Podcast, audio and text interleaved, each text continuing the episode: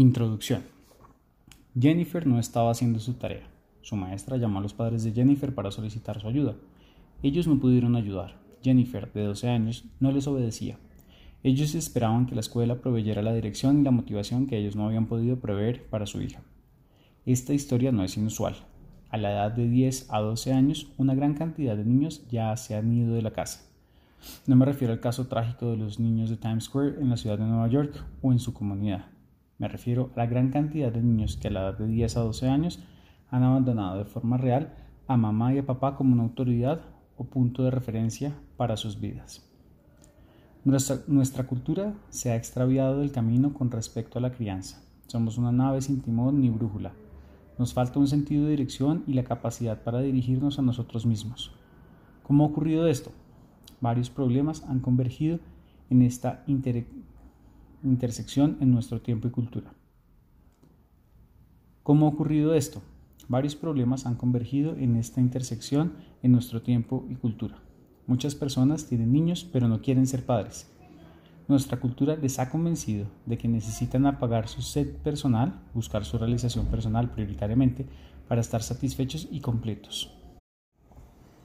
En una cultura abstraída en sí misma, los niños son un impedimento obvio. Por esta razón, los padres pasan muy poco tiempo con sus niños. La idea de un tiempo cualitativo es más atractiva que el concepto de antaño de un tiempo cuantitativo. Los padres de hoy son parte de una generación que abandonó la autoridad. Las protestas raciales en contra de la guerra de los años 60 afectaron sus ideas de forma poderosa. El movimiento de protestas se enfrentó al status quo, cambió nuestra forma de pensar concerniente a la autoridad y a los derechos individuales. Como resultado, ya no es culturalmente aceptable que papá sea el jefe de la casa. Mamá ya no hace obedientemente lo que papá dice, o por lo menos pretende hacerlo. Papá, por su parte, no tiene miedo de que le echen del trabajo por un capricho. Los jefes de ayer usaban la autoridad para lograr sus metas. Los de hoy usan beneficios, bonos o incentivos. ¿Cuál es mi punto? Simplemente esto.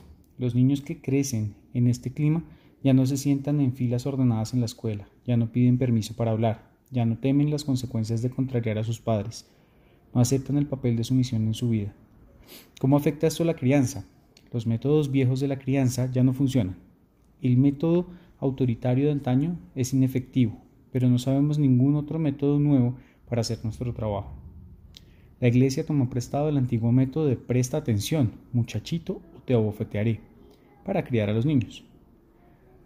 Parecía funcionar, eran sumisos externamente, pero este método ya no resulta tan efectivo porque nuestra cultura no responde a la autoridad como lo hizo una generación atrás. Lamentamos que este método haya pasado porque extrañamos la simplicidad del mismo. Sin embargo, me temo que hemos pasado por alto sus metas y metodologías no bíblicas. Los padres de hoy están frustrados y confundidos. Los niños no actúan como deberían y los padres no saben por qué. Muchos han concluido eh, que la tarea es imposible. Algunos se desvinculan en frustración. Otros siguen tratando de hacer que el viejo método de la fuerza ruda funcione. Mientras tanto, una generación de niños se está desperdiciando. Nuestra cultura evangélica está tan perdida como la sociedad en general. Estamos perdiendo a nuestros niños. Los padres de niños pequeños viven en un miedo mortal de la adolescencia. Los padres de los adolescentes les recuerdan continuamente que el turno de ellos vendrá. Cuando yo tenía tres adolescentes, la gente me consolaba. La expectativa es que el problema crece con los niños. El propósito de este libro es afirmar que la situación no es irremediable. Usted puede criar niños en forma piadosa en este siglo. Usted no necesita, de hecho, no se atreva, rendirse, concluyendo que la tarea es imposible. La experiencia le puede decir que el fracaso es inevitable, pero la experiencia es una guía insegura. La única guía segura es la Biblia, la revelación de Dios, quien tiene un conocimiento infinito y, por lo tanto, le puede dar la verdad absoluta. Dios le ha dado una revelación que es robusta y completa. Le presenta un cuadro verdadero y total de los niños. Los padres, la vida familiar, los sistemas de valores, el entrenamiento, el cuidado, la disciplina, todo lo que necesita para ser equipado para la tarea de la crianza. No se ha probado que los caminos de Dios sean inadecuados, simplemente no han sido empleados. La Iglesia refleja los problemas de la cultura porque no criamos la generación anterior bíblicamente. Hacíamos lo que funcionaba. Desafortunadamente, todavía estamos tratando de hacerlo, aunque por los cambios de nuestra cultura ya no da buenos resultados. Déjeme dar un repaso a la visión bíblica de la tarea de la crianza. La tarea de la crianza es multifacética. Comprende ser autoridades buenas, pastoreando a sus niños a entenderse a ellos mismos en el mundo de Dios y mantener el Evangelio a la vista de sus niños para que ellos puedan asimilar las buenas nuevas, para que un día puedan vivir en mutualidad con usted como un pueblo bajo Dios. Autoridad. Dios llama a sus criaturas a vivir bajo autoridad. Él es nuestra autoridad y ha investido autoridad en personas dentro de las instituciones que Él ha establecido, hogar, iglesia, Estado, negocios. Usted no debe avergonzarse por ser una autoridad para sus niños. Usted ejercita la autoridad como un agente de Dios y por lo tanto no debe dirigir a sus niños según su agenda o para su conveniencia, sino que debe dirigir a sus niños en nombre de Dios y para el bien de ellos. Nuestra cultura tiende a los polos extremos de un continuo. En el área de la autoridad tenemos a un autoritarismo craso al estilo John Wayne o a ser debiluchos. Dios le llama por su palabra y su ejemplo a ser una autoridad verdaderamente bondadosa. Dios le llama a ejercer autoridad, no haciendo que los niños hagan lo que usted quiera, sino siendo verdaderos siervos, autoridades que ofrecen sus vidas. El propósito de su autoridad en las vidas de sus niños no consiste en mantenerlos bajo su poder, sino fortalecerlos para que tengan dominio propio, viviendo libremente bajo la autoridad de Dios. Jesús es un ejemplo de esto. Aquel que te manda, aquel que posee toda autoridad, vino como un siervo. Él es un rey que sirve. Él también es un siervo que reina. Él ejerce una autoridad soberana que es bondadosa, una autoridad ejercida en favor de sus súbditos. En Juan 13, Jesús, quien sabía que el Padre había puesto todas las cosas bajo su autoridad, tomó una toalla y lavó los pies de sus discípulos. Cuando la gente se pone bajo su autoridad, son capacitados para vivir libremente en la libertad del Evangelio. Como padre, usted debe ejercer autoridad. Usted debe demandar obediencia de sus hijos porque Dios los llama a obedecerle y honrarle. Usted debe ejercer autoridad no como un patrón de esclavos, sino como alguien que verdaderamente les ama. Los padres que son déspotas benevolentes no entienden usualmente hijos que se apresuran a salir del hogar, pues raramente salen de los hogares donde sus necesidades son satisfechas. ¿Quién quiere salir de una relación donde se siente amado y respetado? ¿Qué hijo correría de alguien que le entiende, entiende a Dios y sus caminos, entiende el mundo y cómo funciona y cómo está comprometido con su éxito? Mi observación después de 35 años de administración en la escuela, crianza, trabajo pastoral y consejería demuestra que los niños, por lo general, no se rebelan contra la autoridad que es verdaderamente bondadosa y abnegada. Pastoreo. Si la autoridad describe mejor la relación entre padres e hijos, la mejor descripción de la actividad del padre o la madre para con el hijo es el pastoreo. El padre es el guía del niño, este proceso de pastoreo ayuda al niño a entenderse a sí mismo y el mundo en el que vive. El padre pastorea al niño para evaluarse a sí mismo y su respuesta a la vida. Él pastorea al niño para que entienda no solo el qué de la acción del niño, sino el por qué. Como el pastor, usted quiere ayudar a su niño a entenderse a sí mismo como una criatura hecha por Dios y para Dios. Usted no puede enseñarles estas cosas por medio de la instrucción solamente. Usted debe guiarle en un camino de descubrimientos. Usted debe pastorear sus pensamientos ayudándole a aprender discernimiento y sabiduría.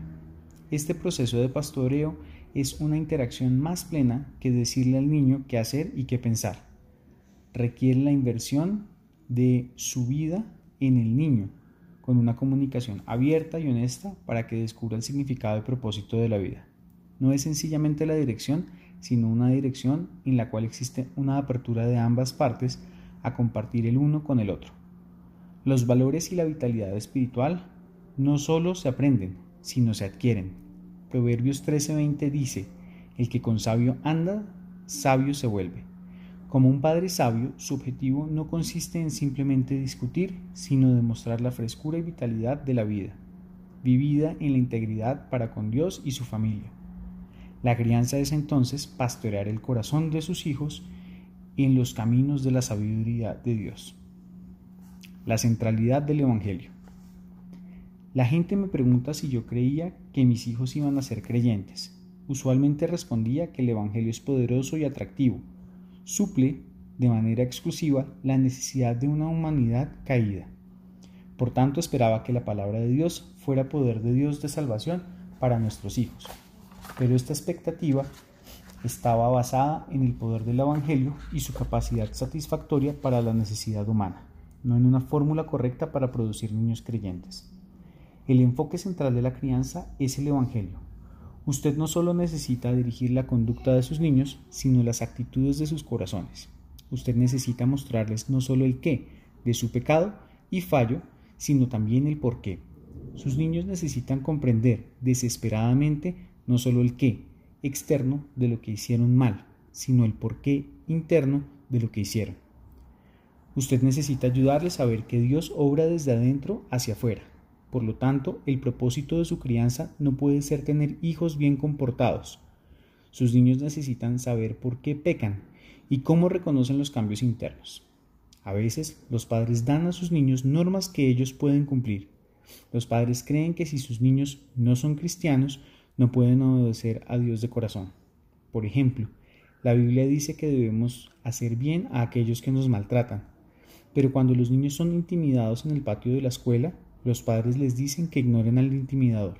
Peor aún, algunos padres les dicen que golpeen a otros si los golpean primero. Este consejo no bíblico aleja a los niños de la cruz. No hace falta la gracia de Dios para ignorar al opresor. No hace falta la gracia sobrenatural para defender sus derechos. Sin embargo, hacer bien al opresor orar por los que le maltratan y encomendarse al juez justo requiere que un niño se vea frente a frente con la pobreza de su propio espíritu y su necesidad del poder transformador del Evangelio. La ley de Dios no es fácil para el hombre natural. Su nivel es muy alto y no puede ser alcanzado aparte de la gracia sobrenatural de Dios. La ley de Dios nos enseña nuestra necesidad de la gracia. Cuando usted no le presenta las normas de Dios, usted roba a sus niños de la misericordia del Evangelio. La asimilación del Evangelio. A fin de cuentas, sus niños deben asimilar el mensaje del Evangelio. Cada niño en un hogar cristiano va a examinar en algún momento las afirmaciones del Evangelio y va a determinar si las adopta o no. Imagínese el proceso de esta forma. El niño toma los enunciados del Evangelio a un brazo de distancia y le da vueltas a sus manos para determinar si lo abraza o lo echa fuera. El padre tiene una oportunidad maravillosa de ayudar a este niño a investigar todas sus preguntas acerca de la fe. La palabra de Dios es robusta. La fe cristiana puede resistir el escrutinio más minucioso y honesto. No todos tienen la obligación de hacer todas las preguntas, pero cada persona tiene la obligación de hacer las preguntas que tiene mutualidad como pueblo bajo Dios. Recientemente tuve una conversación con mi hijo. Él me estaba hablando de las cosas que Dios le estaba enseñando. Él compartía nuevas ideas acerca de sí mismo y lo que significa conocer a Dios más allá de las meras teorías. Al hablar, me pareció que no estaba hablando con mi hijo solamente, sino con otro hombre. No le estaba instruyendo, estábamos compartiendo la bienaventuranza de conocer a Dios. Experimenté un maravilloso sentido de mutualidad con este hombre quien una vez era un muchacho a quien instruí y discipliné, con quien luché en oración. Gracias Dios. Bye.